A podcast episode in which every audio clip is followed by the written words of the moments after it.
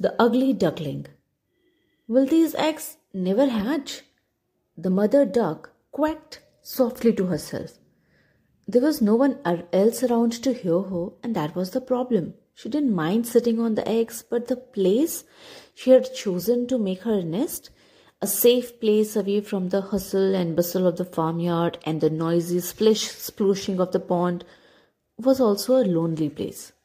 No one came to visit her, and she was tired of sitting there all by herself. Fortunately, she didn't have much longer to wait. One morning, just when the mother duck could feel the water calling her to go for a quick, refreshing swim, she felt the tiniest movement and heard a muffled cracking sound. Peering carefully under her wings, she saw a little break and a beak popping out through the shell of an egg, and then another and another. Before she knew it, she had five fluffy yellow ducklings staring wide eyed at the huge world and making peep peep noises. That's a fine brood you have there, an elderly duck quacked as she waddled up the bank to the nest. Why, thank you, replied the mother duck, standing up to stretch her legs and flapping her wings in pride. What's that? The old duck said, staring at the nest. The mother duck looked down. Oh, yes, I'm still waiting for this one. There in her nest was one more egg, bigger and a little paler than the others. It's a turkey egg, declared the old duck. Mark my words, it's a turkey egg. If I were you, I'll just leave it there and go and teach your young ones to swim. The mother duck wasn't so sure. No, I have been sitting here for so long now. I might as well sit here a little while longer. I think I'll just wait and see what happens. Suit yourself, said the old duck, and waddled off to the pond, tutting and quacking disapprovingly as she went. The mother duck didn't have much longer to wait. The very next day, she heard the egg cracking beneath her. In no time at all, a little head appeared out of a hole in the large egg. Pap, pap, it said, not peep, peep, like her other ducklings. At last, her final baby was hatching out. But when the little bird emerged from its shell, she gasped. He was not huge and fluffy and yellow like the other ducklings, but big and dirty white and clumsy looking. He was, in fact, the ugliest duckling she had ever seen. Perhaps it is a turkey. The mother duck thought anxiously. Ah, oh, well, I'll soon find out. Tomorrow I shall take them all to the pond. The next morning, bright and early, the mother duck led her children down to the water. In the ducks splashed one after another. For a heart stopping moment, their bodies disappeared below the surface before they popped back up again, peeping contentedly.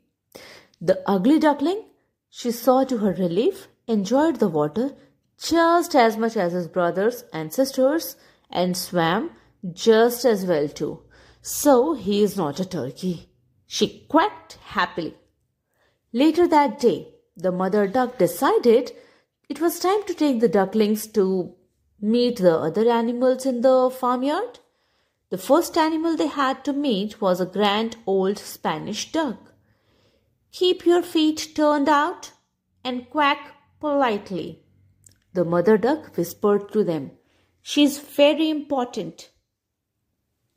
The Spanish duck peered down her beak at the little family. Not bad, not bad, I suppose, she quacked haughtily. But then she spotted the ugly duckling. What is that? So big and so uh, very, uh, very ugly. her feathers ruffled. We cannot have something like that in my farmyard.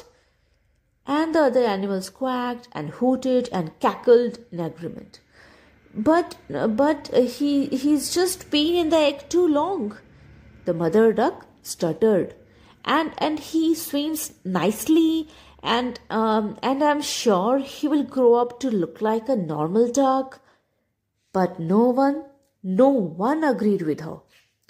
The other animals and the other ducks pecked him, and the turkey flew at him, frightening the little duckling half to death. Sadly, the mother duck took her children back to her nest. Things got even worse for the ugly duckling over the next few weeks. The ducks bit him, the chickens pecked him, and the farmer's girl kicked him. His brothers and sisters began to pick on him, and even his mother started to say she wished she had never bothered to hatch him. Lonely and miserable, he realized that the only thing he could do was leave. So one afternoon, he waddled away from the farm and made his way to a moor. There, he met some wild ducks. What sort of duck are you? They quacked. You are so ugly. But they didn't drive him away, or at least so the duckling stayed, not sure where else to go. Then a couple of days later, some wild goose swooped down. My goodness, you're a funny sort of duck, aren't you? Still, we don't care that you're ugly. Why don't you come with us? We are flying off to another moor where the food is better. The duckling was happy that they didn't turn him away. He was about to take off with them when there was a deafening noise. Bang, pop, bang. It's the hunters! The wild geese cried. Soon a hundred of them rose up into the air to escape the hunters' guns and the ferocious dogs that had come bounding up onto the moor. The little duckling was so terrified that he couldn't fly and just hid his head under his wing. He heard the sound of heavy breathing and felt hot breath on his body. Peeking out from under his wing, he saw the massive mouth of a dog bearing down on him, saliva dripping from the beast's teeth as it snarled. The duckling prepared himself for the worst, but the dog just ran off. I am too ugly even for a dog to eat me, thought the duckling sadly. The duckling stayed there, hiding there under his wing until all the hunters and their hounds had gone. Then he ran and ran as fast as he could through meadows and fields. A storm was brewing, and just when he thought he could run no more, he saw an old house. Ha! Saved. The house was so decrepit that the door was off its hinges and he was able to crawl inside. The cottage was owned by an old woman who lived there with a cat and a hen. The woman couldn't see very well and thought that the duckling was a grown up female duck. Perhaps if I keep her, we shall get some eggs, she muttered to herself, and so she allowed the duckling to stay. But life in the cottage, although warm and dry, was not a happy one for the duckling. The cat and the hen teased him because he couldn't purr or lay eggs and laughed at him when he said he longed to go for a swim. If you could learn or, you know, to purr or lay eggs, you wouldn't think of such ridiculous things, they said.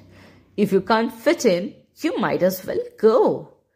So after a few weeks, the ugly duckling left he found a lake to swim in, and there, one morning, three beautiful white birds, birds more beautiful than anything he had ever seen, flew down onto the lake.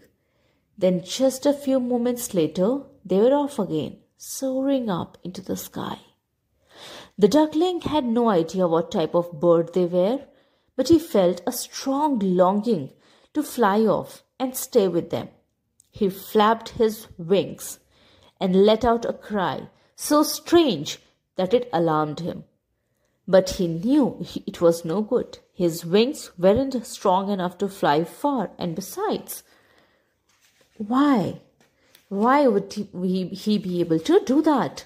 And why would these lovely birds allow such an ugly creature as him to fly with them?